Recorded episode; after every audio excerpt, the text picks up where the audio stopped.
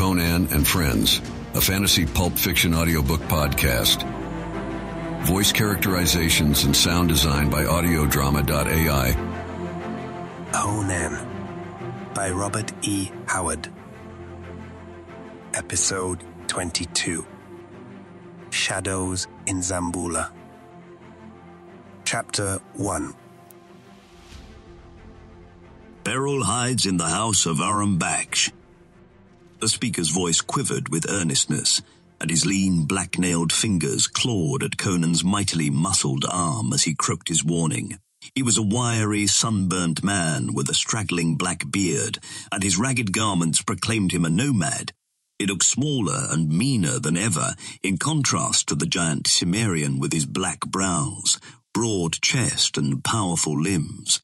They stood in a corner of the swordmaker's bazaar, and on either side of them flowed past the many-tongued, many-coloured stream of the Zamboulan streets, which are exotic, hybrid, flamboyant, and clamorous. Conan pulled his eyes back from following a bold-eyed, red-lipped Ghanara, whose short skirt bared her brown thigh at each insolent step, and frowned down at his importunate companion. What do you mean by peril? he demanded. The desert man glanced furtively over his shoulder before replying, and lowered his voice. Who can say? But desert men and travellers have slept in the house of Aram Baksh and never been seen or heard of again. What became of them? They swore they rose and went their way. And it is true that no citizen of the city has ever disappeared from his house. But no one saw the travellers again, and men say that goods and equipment recognized as theirs have been seen in the bazaars. If Aram did not sell them after doing away with their owners, how came they there? I have no goods, growled the Cimmerian, touching the shagreen-bound hilt of the broadsword that hung at his hip. I have even sold my horse. But it is not always rich strangers who vanish by night from the house of Aram Baksh, chattered the Zuagir. Nay, poor desert men have slept there, because his score is less than that of the other taverns, and have been seen no more, once a chief of the Zuagirs whose son had thus vanished complained to the satrap, Jungir Khan, who ordered the house searched by soldiers. And they found a cellar full of corpses, asked Conan in good-humoured derision. Nay, they found naught, and drove the chief from the city with threats and curses. But he drew closer to Conan and shivered. Something else was found. At the edge of the desert, beyond the houses, there is a clump of palm trees, and within that grove there is a pit. And within that pit have been found human bones, charred and blackened, not once, but many times. Which proves what? grunted the Cimmerian. Aram is a demon, Nay, in this accursed city which Stygians built and which Hyrkanians rule, where white, brown, and black folk mingle together to produce hybrids of all unholy hues and breeds, who can tell who is a man and who is a demon in disguise? Aram Baksh is a demon in the form of a man. At night he assumes his true guise and carries his guests off into the desert, where his fellow demons from the waste meet in conclave. Why does he always carry off strangers? asked Conan skeptically. The people of the city would not suffer him to slay their people, but they care naught for the strangers who fall into his hands. Conan, you are of the West, and know not the secrets of this ancient land. But since the beginning of happenings, the demons of the desert have worshipped Yog, the lord of the empty abodes, with fire, fire that devours human victims. Be warned, you have dwelt for many moons in the tents of the Zuagirs, and you are our brother. Go not to the house of Aram Baksh. Get out of sight, Conan said suddenly. Yonder comes a squad of the city watch. If they see you, they may remember a horse that was stolen from the satrap's stable. The Zuagir gasped and moved convulsively. He ducked between a booth and a stone horse trough, pausing only long enough to chatter. Be warned, my brother. There are demons in the house of Aram Baksh. Then he darted down a narrow alley and was gone. Conan shifted his broad sword belt to his liking, and calmly returned the searching stares directed at him by the squad of watchmen as they swung past. They eyed him curiously and suspiciously, for he was a man who stood out even in such a motley throng as crowded the winding streets of Zamboula. His blue eyes and alien features distinguished him from the eastern swarms, and the straight sword at his hip added point to the racial difference. The watchman did not accost him, but swung on down the street, while the crowd opened a lane for them.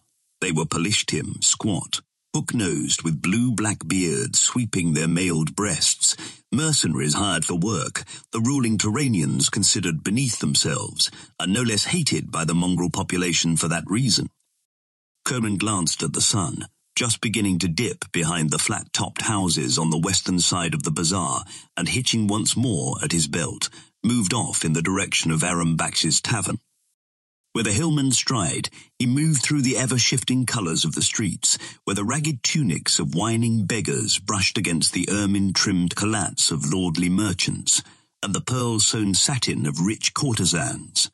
Giant black slaves slouched along, jostling blue-bearded wanderers from the Shemitish cities, ragged nomads from the surrounding deserts, traders and adventurers from all the lands of the east. The native population was no less heterogeneous. Here, centuries ago, the armies of Stygia had come, carving an empire out of the eastern desert.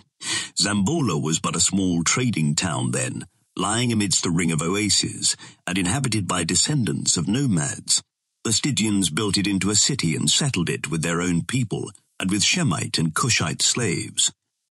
The ceaseless caravans, threading the desert from east to west and back again, brought riches and more mingling of races. Then came the conquering Turanians, riding out of the east to thrust back the boundaries of Stygia, and now, for a generation Zamboula had been Turan's westernmost outpost, ruled by a Turanian satrap. The babble of a myriad tongues smote on the Cimmerian's ears, as the restless pattern of the Zamboulan streets weaved about him, cleft now and then by a squad of clattering horsemen, the tall, supple warriors of Turan, with dark hawk faces, clinking metal, and curved swords. The throng scampered from under their horses' hooves, for they were the lords of Zamboula, but tall, sombre Stygians, standing back in the shadows, glowered darkly, remembering their ancient glories. The hybrid population cared little whether the king who controlled their destinies dwelt in dark Kemi or gleaming Aghrapur. Jungir Khan ruled Zamboula, and men whispered that Nafertari, the satrap's mistress, ruled Jungir Khan. But the people went their way, flaunting their myriad colours in the streets, bargaining, disputing, gambling, swilling, loving, as the people of Zamboula have done for all the centuries its towers and minarets have lifted over the sands of the Kharamun. Bronze lanterns carved with leering dragons had been lighted in the streets before Conan reached the house of Aram Baksh. The tavern was the last occupied house on the street, which ran west. A wide garden, enclosed by a wall where date palms grew thick, separated it from the houses farther east. To the west of the inn stood another grove of palms, through which the street, now become a road, wound out into the desert. Across the road from the tavern stood a row of deserted huts, shaded by straggling palm trees and occupied only by bats and jackals. As Conan came down the road, he wondered why the beggars, so plentiful in Zamboula, had not appropriated these empty houses for sleeping quarters. The lights ceased some distance behind him, here were no lanterns, except the one hanging before the tavern gate. Only the stars, the soft dust of the road underfoot, and the rustle of the palm leaves in the desert breeze. Aram's gate did not open upon the road, but upon the alley which ran between the tavern and the garden of the date palms. Conan jerked lustily at the rope which dangled from the bell beside the lantern, augmenting its clamour by hammering on the iron-bound teakwood gate with the hilt of his sword. A wicket opened in the gate, and a black face peered through. Open, blast you, requested Conan. I'm a guest. I paid Aram for a room, and a room I'll have. By Crom? The black craned his neck to stare into the starlit road behind Conan, but he opened the gate without comment and closed it again behind the Cimmerian, locking it and bolting it. The wall was unusually high, but there were many thieves in Zamboula, and a house on the edge of the desert might have to be defended against a nocturnal nomad raid. Conan strode through a garden where great pale blossoms nodded in the starlight and entered the tap room where a Stygian with the shaven head of student sat at a table, brooding over nameless mysteries, and some nondescripts wrangled over nameless mysteries, and some nondescripts wrangled over a game of dice in a corner. Aram Baksh came forward, walking softly, a portly man, with a black beard that swept his breast, a jutting hook nose, and small black eyes which were never still. You wish food? he asked. Drink? I ate a joint of beef and a loaf of bread in the souk, grunted Conan. Bring me a tankard of Ghazan wine. I've got just enough left to pay for it. He tossed a copper coin on the wine splash board. You did not win at the gaming tables. How could I? With only a handful of silver to begin with, I paid you for the room this morning because I knew I'd probably lose. I wanted to be sure I had a roof over my head tonight. To notice nobody sleeps in the streets of Zamboula. The very beggars hunt a niche they can barricade before dark. The city must be full of a particularly bloodthirsty band of thieves. He gulped the cheap wine with relish, and then followed Aram out of the tap room. Behind him, the players halted their game to stare after him with a cryptic speculation in their eyes. They said nothing, but the Stygian laughed, a ghastly laugh of inhuman cynicism and mockery. The others lowered their eyes uneasily, avoiding one another's glance. The arts studied by a Stygian scholar are not calculated to make him share the feelings of a normal being. Conan followed Aram down a corridor lighted by copper lamps, and it did not please him to note his host's noiseless tread. Aram's feet were clad in soft slippers, and the hallway was carpeted with thick Turanian rugs, but there was an unpleasant suggestion of stealthiness about the Zamboulan. At the end of the winding corridor, Aram halted at a door, across which a heavy iron bar rested in powerful metal brackets. This Aram lifted and showed the Cimmerian into a well-appointed chamber, the windows of which, Conan instantly noted, were small and strongly set with twisted bars of iron, tastefully gilded. There were rugs on the floor, a couch, after the Eastern fashion, and ornately carven stools. It was a much more elaborate chamber than Conan could have procured for the price nearer the centre of the city, a fact that had first attracted him when, that morning, he discovered how slim a purse his roistering for the past few days had left him. He had ridden into Zamboula from the desert a week before, Aram had lighted a bronze lamp, and he now called Conan's attention to the two doors. Both were provided with heavy bolts. You may sleep safely tonight, Cimmerian, said Aram, blinking over his bushy beard from the inner doorway. Conan grunted and tossed his naked broadsword on the couch. Your bolts and bars are strong, but I always sleep with steel by my side. Aram made no reply. He stood fingering his thick beard for a moment as he stared at the grim weapon. Then silently he withdrew, closing the door behind him. Conan shot the bolt into place, crossed the room, opened the opposite door, and looked out. The room was on the side of the house that faced the road running west from the city. The door opened into a small court that was enclosed by a wall of its own. The end walls, which shut it off from the rest of the tavern compound, were high and without entrances, but the wall that flanked the road was low, and there was no lock on the gate. Conan stood for a moment in the door, the glow of the bronze lamps behind him, looking down the road to where it vanished among the dense palms. Their leaves rustled together in the faint breeze. Beyond them lay the naked desert. Far up the street, in the other direction, lights gleamed and the noises of the city came faintly to him, here was only starlight, the whispering of the palm leaves, and beyond that low wall, the dust of the road and the deserted huts thrusting their flat roofs against the low stars. Somewhere beyond the palm groves a drum began. The garbled warnings of the Zuagir returned to him, seeming somehow less fantastic than they had seemed in the crowded sunlit streets. He wondered again at the riddle of those empty huts. Why did the beggars shun them? He turned back into the chamber shut the door, and bolted it.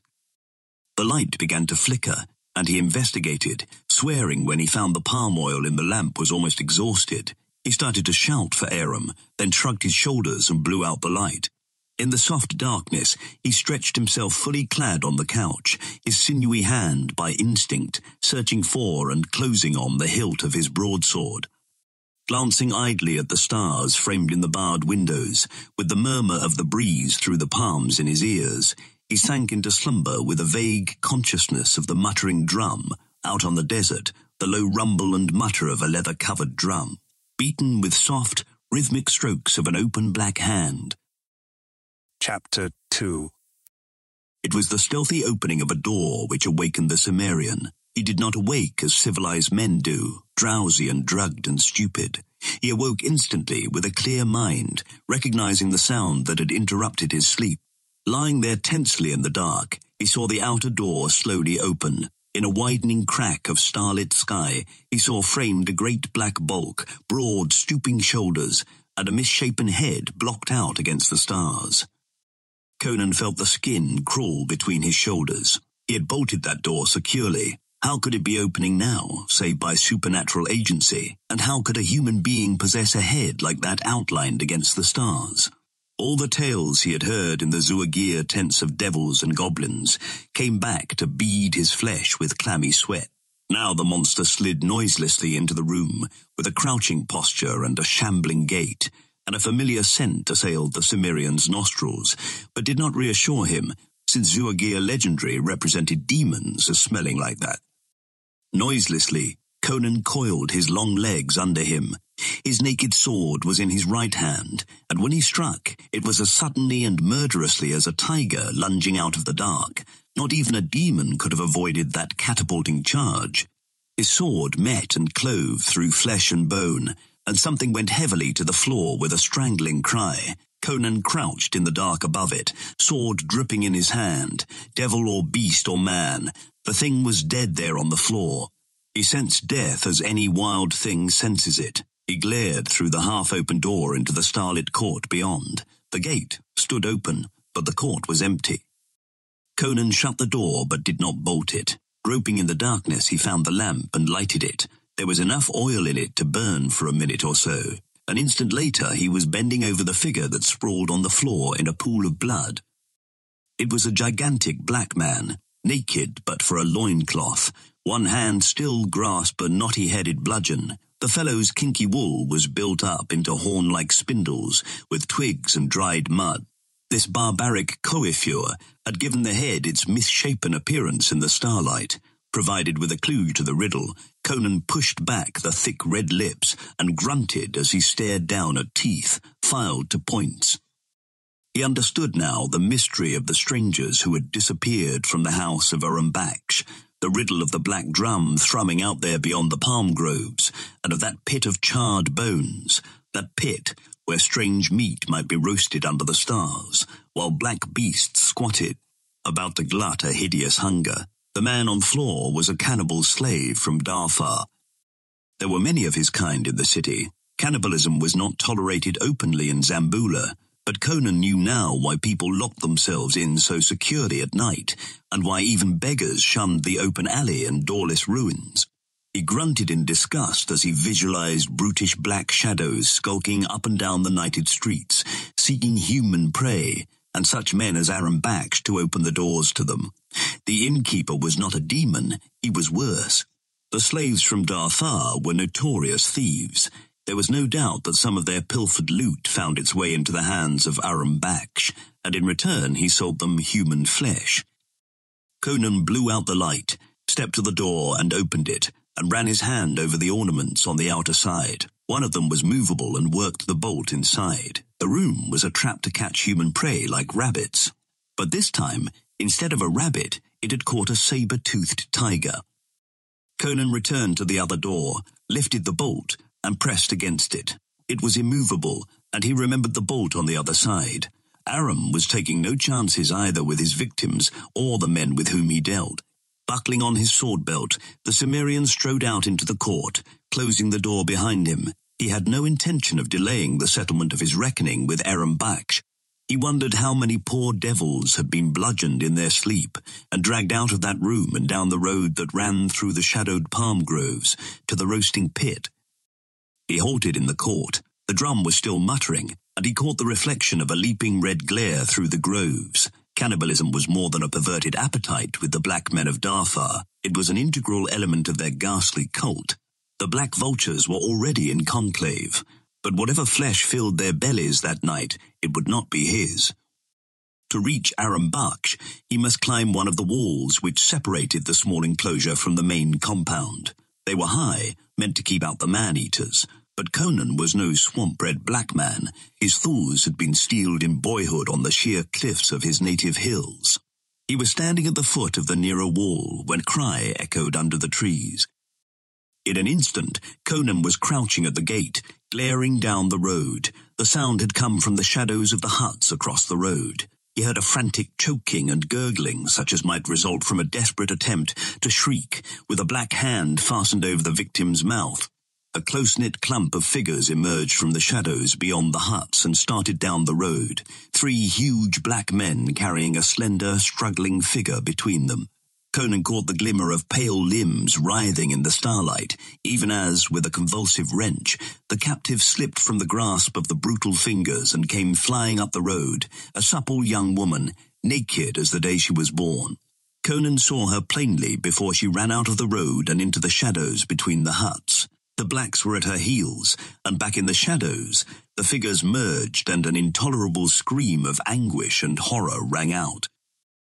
Stirred to red rage by the ghoulishness of the episode, Conan raced across the road.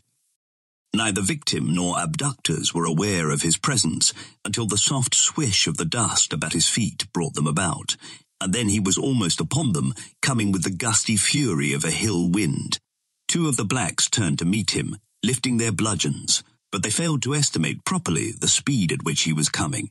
One of them was down, disemboweled before he could strike, and wheeling cat-like, Conan evaded the stroke of the other's cudgel and lashed in a whistling countercut.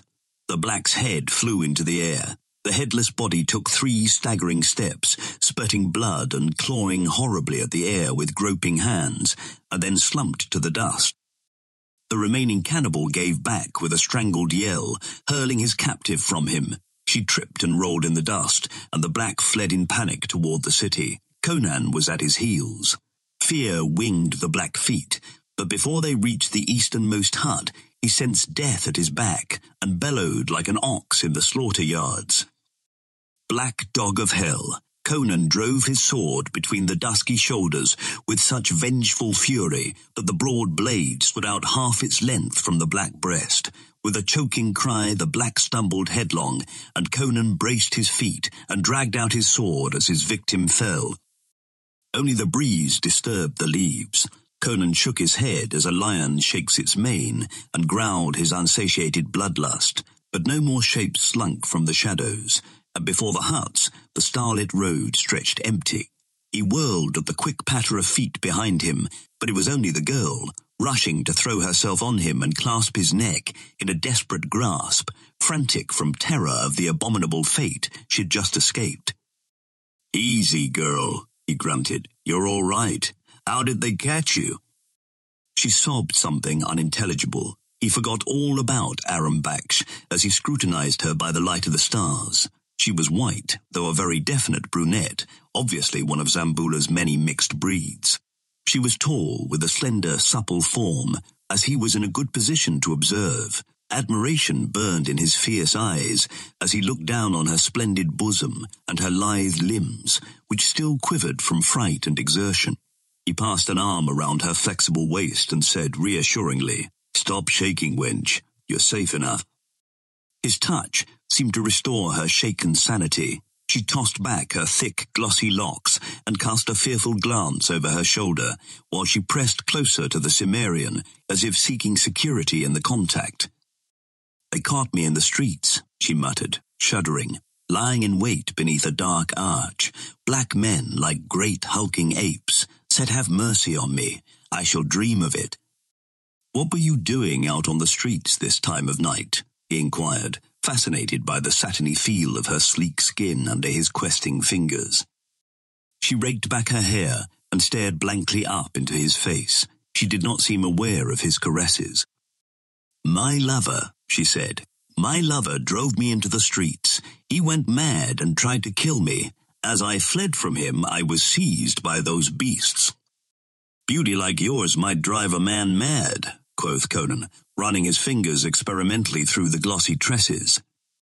She shook her head like one emerging from a daze. She no longer trembled, and her voice was steady. It was the spite of a priest, of Totrasmek, the high priest of Hanuman, who desires me for himself. The dog. No need to curse him for that, grinned Conan. The old hyena has better taste than I thought. She ignored the bluff compliment. She was regaining her poise swiftly. My lover is a, a young Turanian soldier. To spite me, Totrasmek gave him a drug that drove him mad. Tonight he snatched up a sword and came at me to slay me in his madness, but I fled from him into the streets. The Negroes seized me and brought me to this. What was that? Conan had already moved. Soundlessly as a shadow, he drew her behind the nearest hut, beneath the straggling palms. They stood in tense stillness, while the low muttering both had heard grew louder until voices were distinguishable. A group of Negroes, some nine or ten, were coming along the road from the direction of the city. The girl clutched Conan's arm, and he felt the terrified quivering of her supple body against his. Now they could understand the gutturals of the black men. Our brothers are already assembled at the pit, said one. We have had no luck. I hope they have enough for us. Aram promised us a man, muttered another, and Conan mentally promised Aram something. Aram keeps his word, grunted yet another. Many a man we have taken from his tavern, but we pay him well. I myself have given him ten bales of silk I stole from my master. It was good silk by Set. The blacks shuffled past, bare splay feet, scuffing up the dust, and their voices dwindled down the road. Well, for us, those corpses are lying behind these huts, muttered Conan. If they look in Aram's death room, they'll find another. Let's begone. Yes, let us hasten, begged the girl, almost hysterical again. My lover is wandering somewhere in the streets alone. The Negroes may take him. A devil of a custom this is, growled Conan, as he led the way toward the city, paralleling the road, but keeping behind the huts and straggling trees. Why don't the citizens clean out these black dogs? They are valuable slaves, murmured the girl. There are so many of them they might revolt if they were denied the flesh for which they lust, the people of Zamboula know they skulk the streets at night, and all are careful to remain within locked doors, except when something unforeseen happens, as it did to me. The blacks prey on anything they can catch, but they seldom catch anybody but strangers. The people of Zamboula are not concerned with the strangers that pass through the city. Such men as Aram Baksh sell these strangers to the blacks. He would not dare attempt such a thing with a citizen. Conan spat in disgust, and a moment later led his companion out into the road, which was becoming a street, with still unlighted houses on each side. Slinking in the shadows was not congenial to his nature. Where did you want to go? He asked. The girl did not seem to object to his arm around her waist. To my house, to rouse my servants, she answered, to bid them search for my lover. I do not wish the city, the priests, anyone to know of his madness. He, he, he is a young officer with a promising future. Perhaps we can drive this madness from him, if we can find him. If we find him, rumbled Conan, what makes you think I want to spend the night scouring the streets for a lunatic? She cast a quick glance into his face and properly interpreted the gleam in his blue eyes, any woman could have known that he would follow her wherever she led, for a while at least. But being a woman, she concealed her knowledge of that fact. Please, she began with a hint of tears in her voice, I have no one else to ask for help. You have been kind. All right, he grunted. All right, what's the young reprobate's name? Why? laughed Owl. I am Zabibi, a dancing girl. I have danced often before the satrap Jungir Khan and his mistress Nafertari, and before all the lords and royal ladies of Zamboula. Totrasmek desired me, and because I repulsed him, he made me the innocent tool of his vengeance against Alafdhal. I asked a love potion of Totrasmek, not suspecting the depth of his guile and hate. He gave me a drug to mix with my lover's wine, and he swore that when Alafdhal drank it, he would love me even more madly than ever and grant my every wish. I mixed the drug secretly with my lover's wine. But having drunk, my lover went raving mad and things came about as I have told you. Cursed Totrasmek, the hybrid snake. Ah!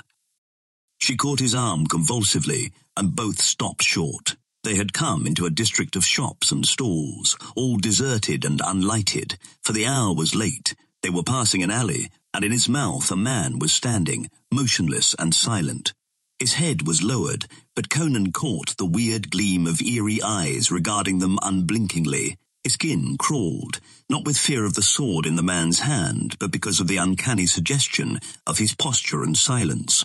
They suggested madness. Conan pushed the girl aside and drew his sword. Don't kill him, she begged. In the name of Set, do not slay him. You are strong. Overpower him.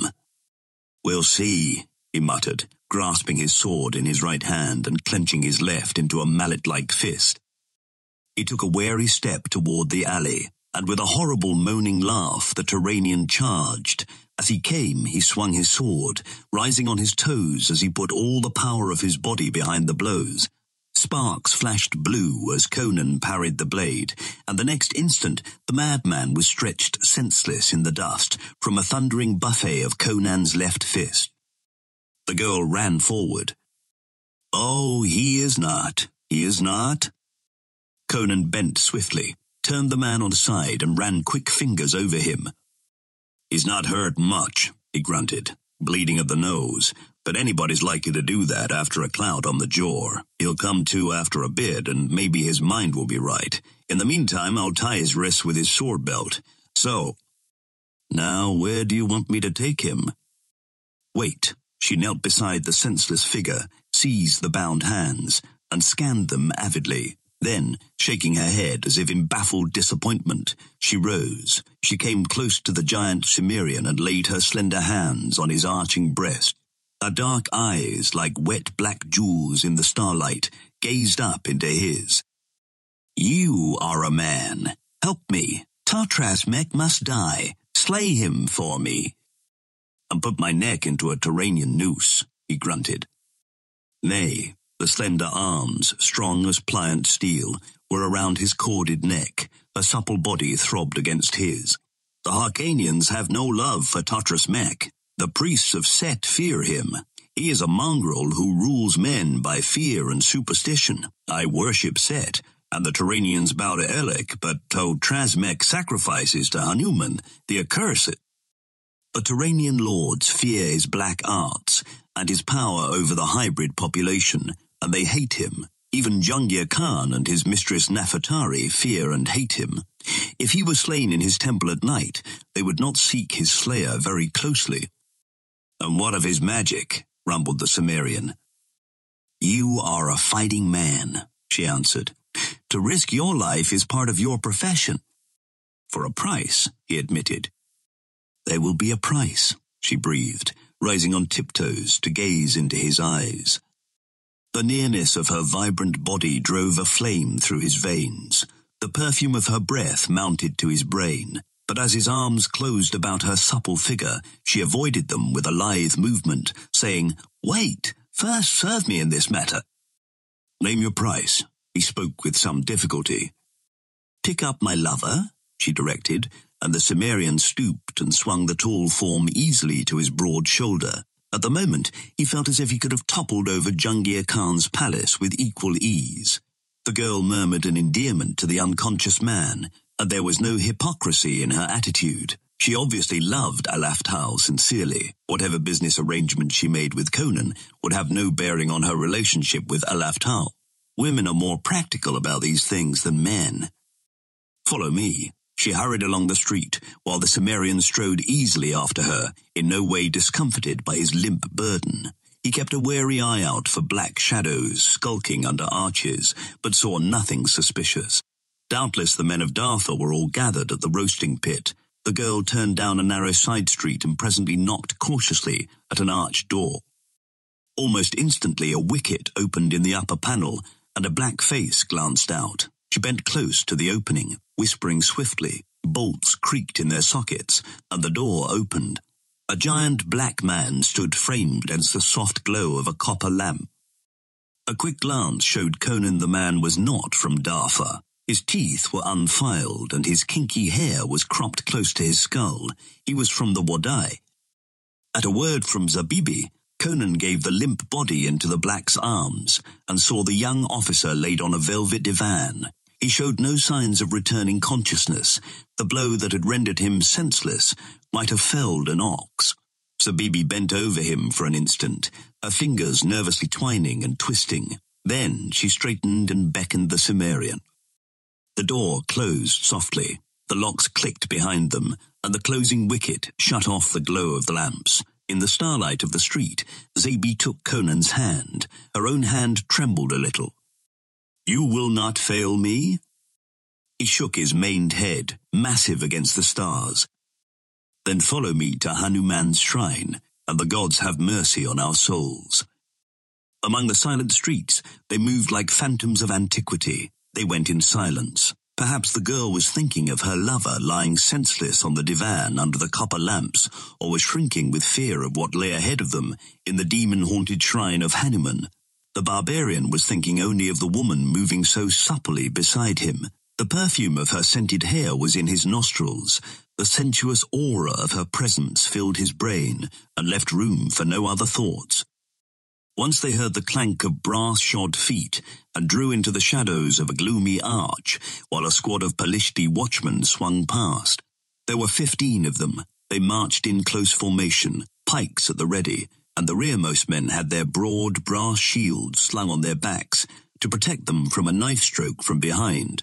The skulking menace of the black man-eaters was a threat even to armed men, as soon as the clang of their sandals had receded up the street, Conan and the girl emerged from their hiding place and hurried on. A few moments later, they saw the squat, flat-topped edifice they sought, looming ahead of them. The temple of Hanuman stood alone in the midst of a broad square, which lay silent and deserted beneath the stars. A marble wall surrounded the shrine, with a broad opening directly before the portico. This opening had no gate, nor any sort of barrier, why don't the blacks seek their prey here? muttered Conan. There's nothing to keep them out of the temple. He could feel the trembling of Zabibi's body as she pressed close to him. They fear Totrasmek, as all in Zamboula fear him, even Jungir Khan and Nafertari. Come, come quickly before my courage flows from me like water. The girl's fear was evident, but she did not falter. Conan drew his sword and strode ahead of her as they advanced through the open gateway.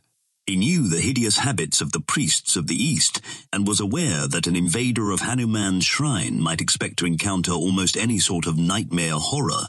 He knew there was a good chance that neither he nor the girl would ever leave the shrine alive, but he had risked his life too many times before to devote much thought to that consideration.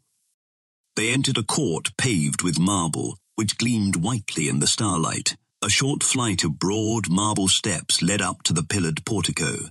The great bronze doors stood wide open as they had stood for centuries, but no worshippers burnt incense within. In the day, men and women might come timidly into the shrine and place offerings to the ape god on the black altar.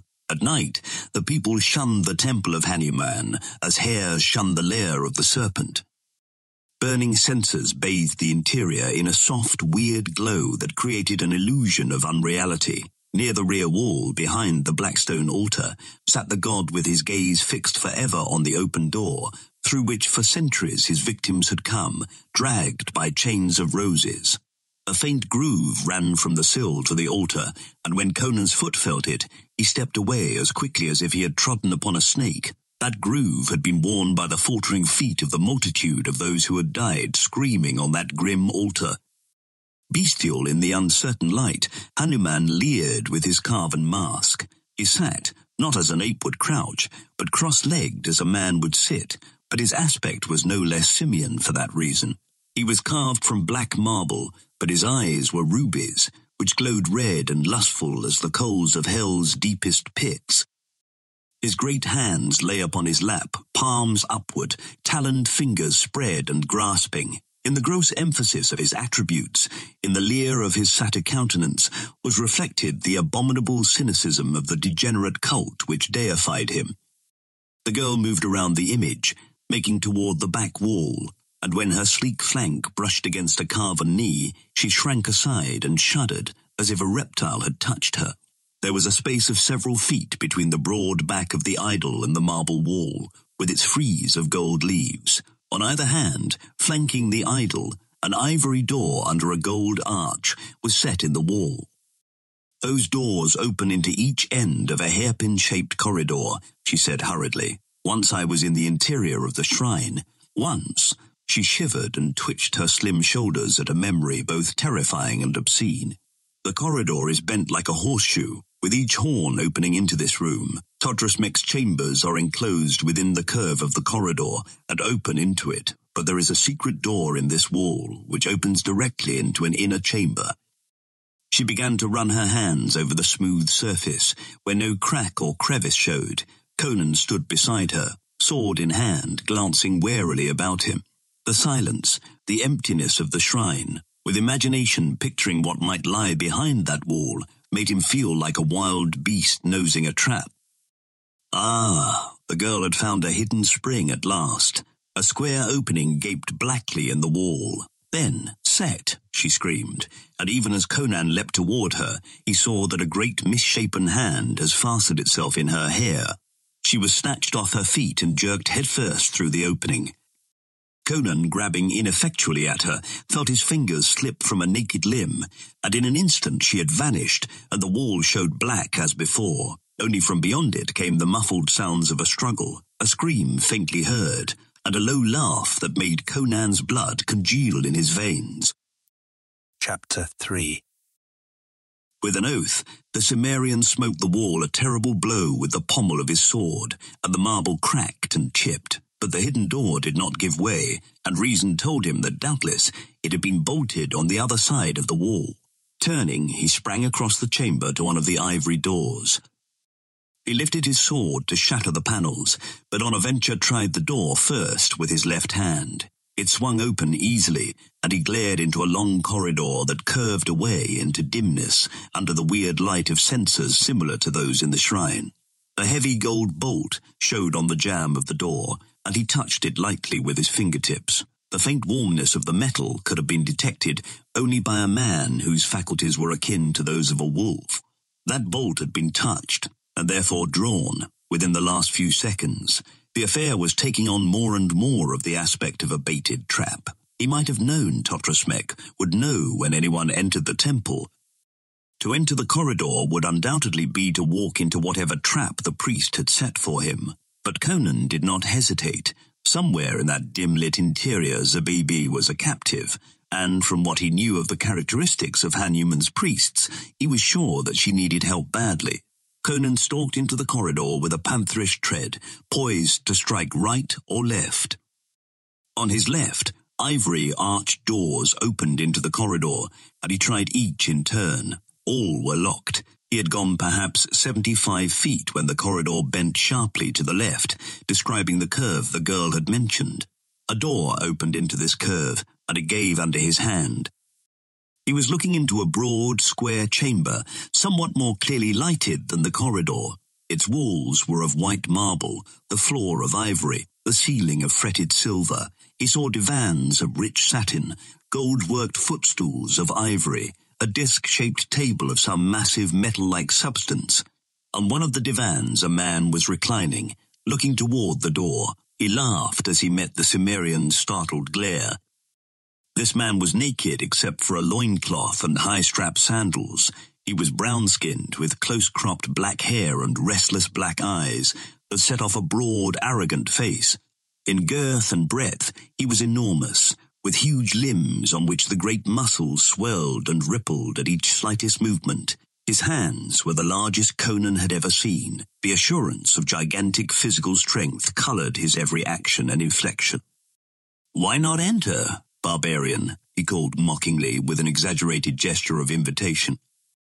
Conan's eyes began to smoulder ominously, but he trod warily into the chamber, his sword ready. Who the devil are you? he growled. I am Baal-pteor, the man answered. Once, long ago and in another land, I had another name, but this is a good name, and why Totrasmek gave it to me, any temple wench can tell you. So you're his dog, grunted Conan. Well, curse your brown hide, Baal-pteor. Where's the wench you jerked through the wall? My master entertains her, laughed Baal-pteor. Listen. From beyond a door opposite the one by which Conan had entered, there sounded a woman's scream, faint and muffled in the distance. Blast your soul. Conan took a stride toward the door, then wheeled with his skin tingling. Baal-pteor was laughing at him, and that laugh was edged with menace that made the hackles rise on Conan's neck and sent a red wave of murder lust driving across his vision. He started toward Baal-pteor, the knuckles on his sword hand showing white. With a swift motion, the brown man threw something at him, a shining crystal sphere that glistened in the weird light. Conan dodged instinctively, but, miraculously, the globe stopped short in midair, a few feet from his face. It did not fall to the floor. It hung suspended, as if by invisible filaments, some five feet above the floor. And as he glared in amazement, it began to rotate with growing speed, and as it revolved it grew, expanded, became nebulous. It filled the chamber, it enveloped him, it blotted out furniture, walls, the smiling countenance of Baal-pteor. He was lost in the midst of a blinding bluish blur of whirling speed. Terrific winds screamed past Conan, tugging at him, striving to wrench him from his feet, to drag him into the vortex that spun madly before him. With a choking cry, Conan lurched backward, reeled, felt the solid wall against his back. At the contact, the illusion ceased to be. The whirling titanic sphere vanished like a bursting bubble. Conan reeled upright in the silver-ceilinged room, with a grey mist coiling about his feet, and saw Baal-pteor lolling on the divan, shaking with silent laughter. Son of a slut. Conan lunged at him, but the mist swirled up from the floor, blotting out that giant brown form. Groping in a rolling cloud that blinded him, Conan felt a rending sensation of dislocation, and then room and mist and brown man were gone together. He was standing alone among the high reeds of a marshy fen, and a buffalo was lunging at him. Head down, he leapt aside from the ripping scimitar-curved horns and drove his sword in behind the foreleg, through ribs and heart. And then it was not a buffalo dying there in the mud, but the brown-skinned Baal-pteor. With a curse, Conan struck off his head, and the head soared from the ground and snapped beast-like tusks into his throat. For all his mighty strength, he could not tear it loose. He was choking, strangling. Then there was a rush and roar through space, the dislocating shock of an immeasurable impact, and he was back in the chamber with Baal-pteor, whose head was once more set firmly on his shoulders, and who laughed silently at him from the divan. Mesmerism, muttered Conan, crouching and digging his toes hard against the marble. His eyes blazed. This brown dog was playing with him, making sport of him, but this mummery, this child's play of mists and shadows of thought, it could not harm him. He had but to leap and strike and the brown acolyte would be a mangled corpse under his heel. This time he would not be fooled by shadows of illusion, but he was. A blood-curdling snarl sounded behind him, and he wheeled and struck in a flash at the panther, crouching to spring on him from the metal-coloured table. Even as he struck, the apparition vanished, and his blade clashed deafeningly on the adamantine surface. Instantly, he sensed something abnormal. The blade stuck to the table. He wrenched at it savagely. It did not give. This was no mesmeristic trick. The table was a giant magnet. He gripped the hilt with both hands, when a voice at his shoulder brought him about to face the brown man, who had at last risen from the divan.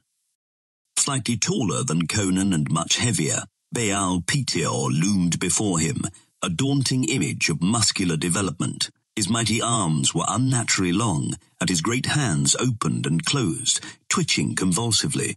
Conan released the hilt of his imprisoned sword and fell silent, watching his enemy through slitted lids.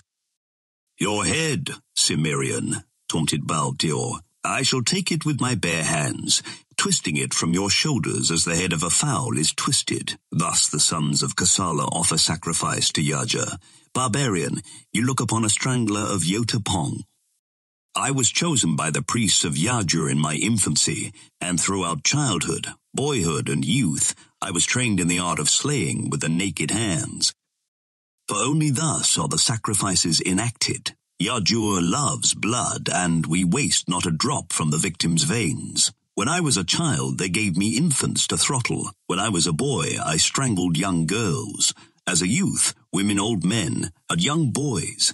Not until I reached my full manhood was I given a strong man to slay on the altar of Yota-pong. For years I offered the sacrifices to Yajur. Hundreds of necks have snapped between these fingers. He worked them before the Cimmerian's angry eyes. Why I fled from Yota-pong to become Totrasmek's servant is no concern of yours. In a moment you will be beyond curiosity. The priests of Kosala, the stranglers of Yajur, are strong beyond the belief of men, and I was stronger than any. With my hands, barbarian, I shall break your neck. And like the stroke of twin cobras, the great hands closed on Conan's throat. The Cimmerian made no attempt to dodge or fend them away, but his own hands darted to the Kosalan's bull neck. Baal-pteor's black eyes widened as he felt the thick cords of muscles that protected the barbarian's throat. With a snarl, he exerted his inhuman strength, and knots and lumps and ropes of thews rose along his massive arms. And then a choking gasp burst from him as Conan's fingers locked on his throat. For an instant, they stood there like statues, their faces masks of effort, veins beginning to stand out purpley on their temples. Conan's thin lips drew back from his teeth in a grinning snarl. Baal-pteor's eyes were distended, and in them grew an awful surprise and the glimmer of fear. Both men stood motionless as images, except for the expanding of their muscles on rigid arms and braced legs, but strength beyond common conception was warring there strength that might have uprooted trees and crushed the skulls of bullocks.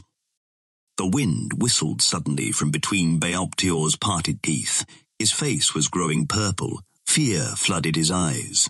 His thews seemed ready to burst from his arms and shoulders, yet the muscles of the Cimmerian's thick neck did not give. They felt like masses of woven iron cords under his desperate fingers but his own flesh was giving way under the iron fingers of the Cimmerian, which ground deeper and deeper and deeper into the yielding throat muscles, crushing them in upon jugular and windpipe.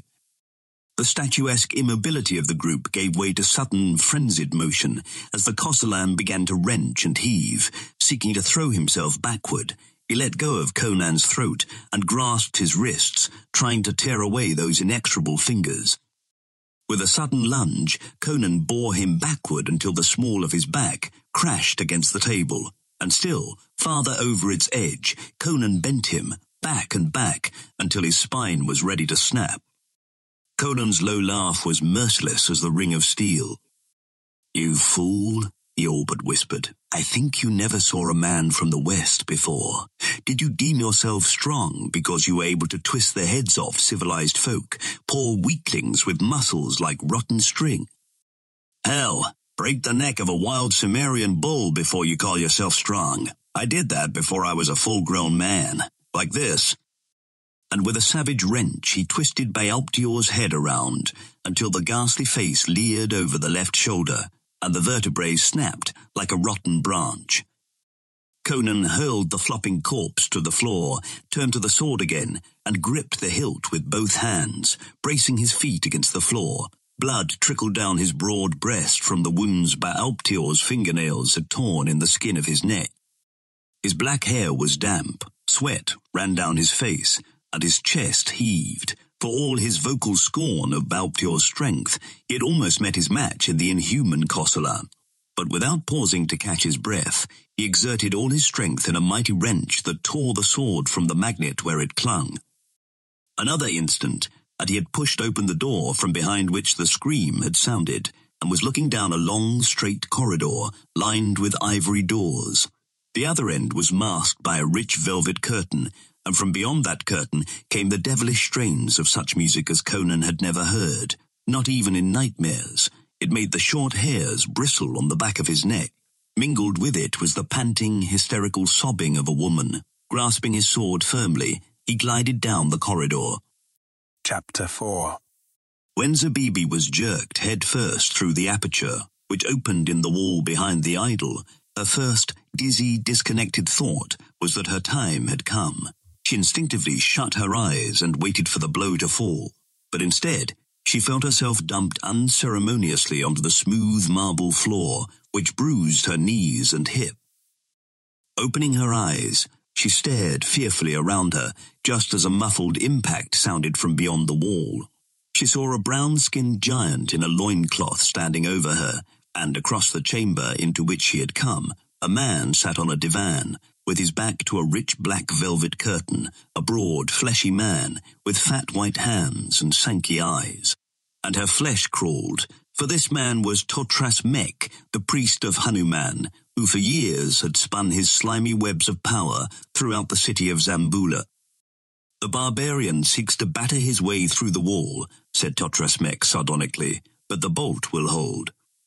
The girl saw that a heavy golden bolt had been shot across the hidden door, which was plainly discernible from this side of the wall. The bolt and its sockets would have resisted the charge of an elephant. Go open one of the doors for him, Baal-pteor, ordered Totrasmek. Slay him in the square chamber at the other end of the corridor. The Kosalan salaamed and departed by the way of a door in the side wall of the chamber. Zabibi rose, staring fearfully at the priest, whose eyes ran avidly over her splendid figure. To this, she was indifferent. A dancer of Zamboula was accustomed to nakedness, but the cruelty in his eyes started her limbs to quivering. Again you come to me in my retreat, beautiful one, he purred with cynical hypocrisy. It is an unexpected honor, you seem to enjoy your former visit so little that I dared not hope for you to repeat it. Yet I did all in my power to provide you with an interesting experience. For a Zamboulan dancer to blush would be an impossibility, but a smoulder of anger mingled with the fear in Zabibi's dilated eyes. Fat pig, you know I did not come here for love of you. No, laughed Totrasmek. You came like a fool, creeping through the night with a stupid barbarian to cut my throat. Why should you seek my life? You know why, she cried, knowing the futility of trying to dissemble. You are thinking of your lover, he laughed. The fact that you are here seeking my life shows that he quaffed the drug I gave you. Well, did you not ask for it, and did I not send what you asked for out of the love I bear you? I asked you for a drug that would make him slumber harmlessly for a few hours, she said bitterly. And you, you sent your servant with a drug that drove him mad. I was a fool ever to trust you. I might have known your protestations of friendship were lies, to disguise your hate and spite. Why did you wish your love at sleep? he retorted. So you could steal from him the only thing he would never give you, the ring with the jewel men call the Star of Khorala the star stolen from the Queen of Ophir, who would pay a roomful of gold for its return. He would not give it to you willingly, because he knew that it holds a magic which, when properly controlled, will enslave the hearts of any of the opposite sex. You wished to steal it from him, fearing that his magicians would discover the key to that magic, and he would forget you in his conquests of the queens of the world. You would sell it back to the Queen of Ophir, who understands its power and would use it to enslave me, as she did before it was stolen. And why do you want it? she demanded sulkily. I understand its powers. It would increase the power of my arts. Well, she snapped, you have it now. I have the Star of Khorala, nay. Why bother to lie? she retorted bitterly. He had it on his finger when he drove me into the streets. He did not have it when I found him again, your servant must have been watching the house and have taken it from him after I escaped him. To the devil with it. I want my lover back sane and whole. You have the ring. You have punished us both. Why do you not restore his mind to him, can you? I could, he assured her, in evident enjoyment of her distress. He drew a phial from among his robes. This contains the juice of the golden lotus. If your lover drank it, he would be sane again. Yes, I will be merciful. You have both thwarted and flouted me, not once, but many times. He has constantly opposed my wishes, but I will be merciful. Come and take the phial from my hand. She stared at Totrasmek, trembling with eagerness to seize it, but fearing it was but some cruel jest. She advanced timidly, with a hand extended, and he laughed heartlessly and drew back out of her reach. Even as her lips parted to curse him, some instinct snatched her eyes upward. From the gilded ceiling, four jade-hued vessels were falling. She dodged, but they did not strike her. They crashed to the floor about her, forming the four corners of a square, and she screamed and screamed again. For out of each ruin reared the hooded head of a cobra, and one struck at her bare leg. A convulsive movement to evade it brought her within reach of the one on the other side, and again she had to shift like lightning to avoid the flash of its hideous head. She was caught in a frightful trap. All four serpents were swaying and striking at foot, ankle, calf, knee, thigh, hip, whatever portion of her voluptuous body chanced to be nearest to them, and she could not spring over them or pass between them to safety.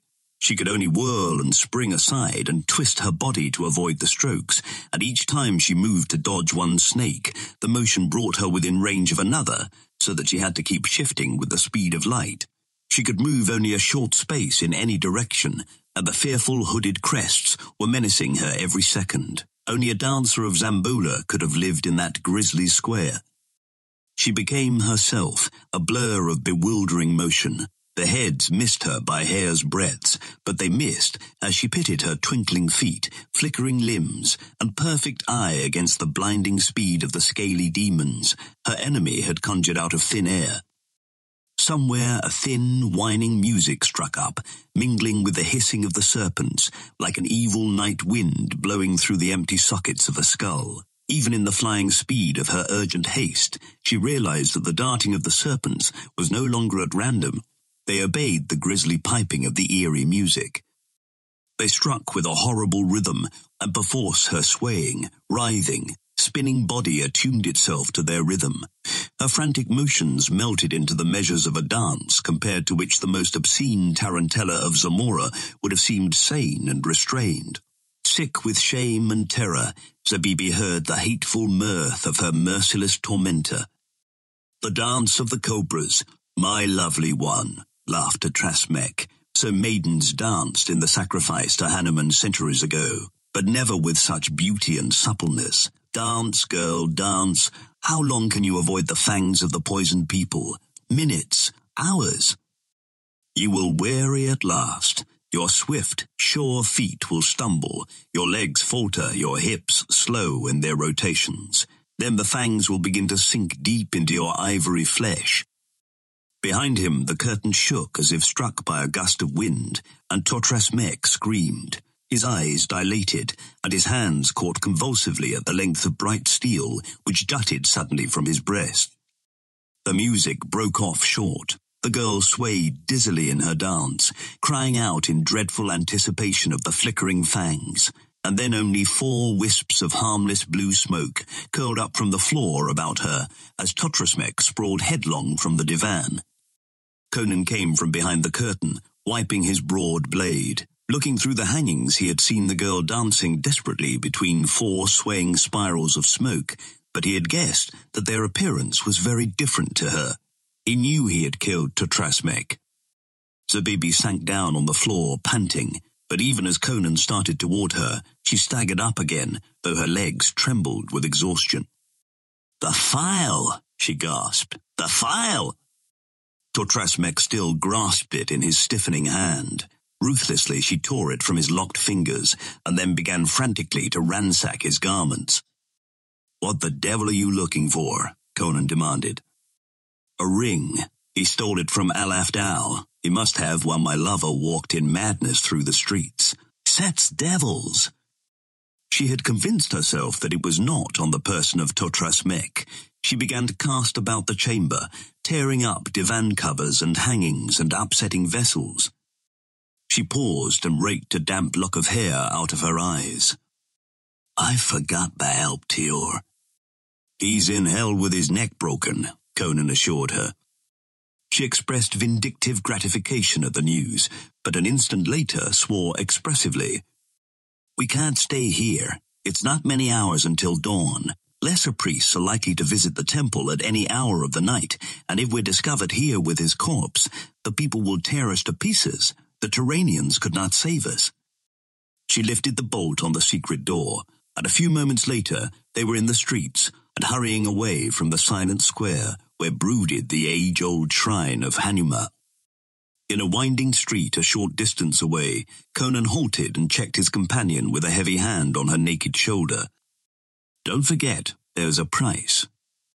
I have not forgotten, she twisted free, but we must go too, to Alafdhal first. A few minutes later, the black slave led them through the wicket door. The young Turanian lay upon the divan, his arms and legs bound with heavy velvet ropes. His eyes were open, but they were like those of a mad dog, and foam was thick on his lips. Zabibi shuddered. Force his jaws open, she commanded, and Conan's iron fingers accomplished the task. Zabibi emptied the file down the maniac's gullet. The effect was like magic. Instantly he became quiet. The glare faded from his eyes. He stared up at the girl in a puzzled way, but with recognition and intelligence. Then he fell into a normal slumber. When he awakes, he will be quite sane, she whispered, motioning to the silent slave. With a deep bow, he gave into her hands a small leather bag and drew about her shoulders a silken cloak. Her manner had subtly changed when she beckoned Conan to follow her out of the chamber. In an arch that opened on the street, she turned to him, drawing herself up with a new regality. I must now tell you the truth, she said. I am not Zabibi. I am Nafertari, and he is not Alafdhal, a poor captain of the guardsmen. He is Jungir Khan, satrap of Zamboula. Conan made no comment. His scarred, dark countenance was immobile. I lied to you because I dared not divulge the truth to anyone, she said. We were alone when Jungir Khan went mad. None knew of it but myself. Had it been known that the satrap of Zamboula was a madman, there would have been instant revolt and rioting, even as Totrasmek planned, who plotted our destruction. You see now how impossible is the reward for which you hoped. The satrap's mistress is not, cannot be for you, but you shall not go unrewarded. Here is a sack of gold. She gave him the bag she had received from the slave. Go now, and when the sun is up, come to the palace. I will have Jungir Khan make you captain of his guard, but you will take your orders from me secretly. Your first duty will be to march a squad to the shrine of Hanuman, ostensibly to search for clues of the priest slayer. In reality, to search for the star of Khorala. It must be hidden there somewhere. When you find it, bring it to me. You have my leave to go now. He nodded, still silent, and strode away. The girl, watching the swing of his broad shoulders, was piqued to note that there was nothing in his bearing to show that he was in any way chagrined or abashed. When he had rounded a corner, he glanced back and then changed his direction and quickened his pace. A few moments later, he was in the quarter of the city containing the horse market. There he smote on a door, until from the window above a bearded head was thrust to demand the reason for the disturbance. A horse, demanded Conan. The swiftest steed you have. I open no gates at this time of night, grumbled the horse trader. Conan rattled his coins. Dog's son, knave. Don't you see I'm wide alone? Come down before I smash your door. Presently, on a bay stallion, Conan was riding toward the house of Aram Baksh. He turned off the road into the alley that lay between the tavern compound and the date palm garden, but he did not pause at the gate. He rode onto the northeast corner of the wall, then turned and rode along the north wall, to halt within a few paces of the northwest angle. No trees grew near the wall, but there were some low bushes. To one of these, he tied his horse and was about to climb into the saddle again when he heard a low muttering of voices beyond the corner of the wall. Drawing his foot from the stirrup, he stole to the angle and peered around it. Three men were moving down the road toward the palm groves, and from their slouching gait, he knew they were Negroes.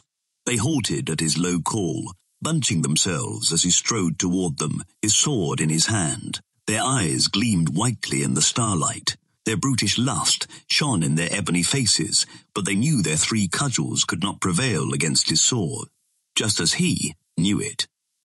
Where are you going? he challenged. To bid our brothers put out the fire in the pit beyond the groves, was the sullen, guttural reply. Aram Baksh promised us a man, but he lied. We found one of our brothers dead in the trap chamber. We go hungry this night. I think not, smiled Conan. Aram Baksh will give you a man. Do you see that door? He pointed to a small iron-bound portal set in the midst of the western wall. Wait there. Aram Baksh will give you a man. Backing warily away until he was out of reach of a sudden bludgeon blow, he turned and melted around the northwest angle of the wall. Reaching his horse, he paused to ascertain that the blacks were not sneaking after him, and then he climbed into the saddle and stood upright on it, quieting the uneasy steed with a low word. He reached up, grasped the coping of the wall, and drew himself up and over. There, he studied the grounds for an instant. The tavern was built in the southwest corner of the enclosure, the remaining space of which was occupied by groves and gardens.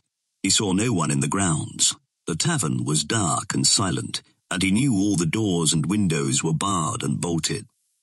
Conan knew that Aram Baksh slept in a chamber that opened into a cypress-bordered path that led to the door in the western wall.